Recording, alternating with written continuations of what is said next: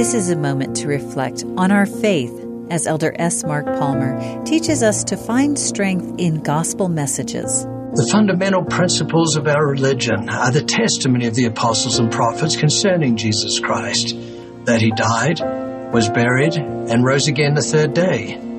All other things which pertain to our religion are only appendages to this truth. Jesus' ancient apostles were forever changed after he appeared to them following his death. Ten of them saw for themselves that he had been resurrected. Thomas, being initially absent, declared, Except I shall see, I will not believe. Later, Jesus admonished Thomas, saying, Be not faithless, but believing. Then the Lord taught the vital role of faith. Blessed are they that have not seen and yet have believed.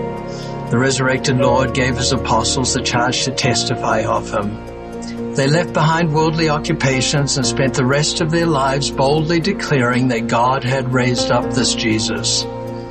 Their powerful testimonies led to thousands accepting the invitation to be baptized.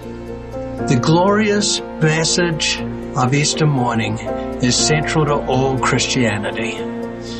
Jesus Christ has risen from the dead, and because of this, we too will live again after we die. This knowledge gives meaning and purpose to our lives. If we go forward in faith, we will be forever changed as were the apostles of old. We, like them, will be able to endure any hardship with faith in Jesus Christ. This faith also gives us hope for a time when our sorrow shall be turned into joy.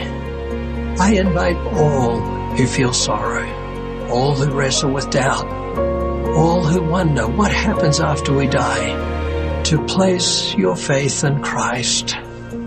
I promise that if you desire to believe, then act in faith and follow the whisperings of the Spirit.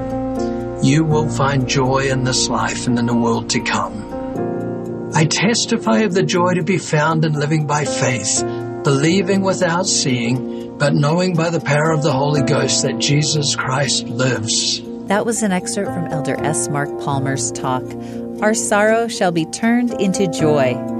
This is a moment to reflect.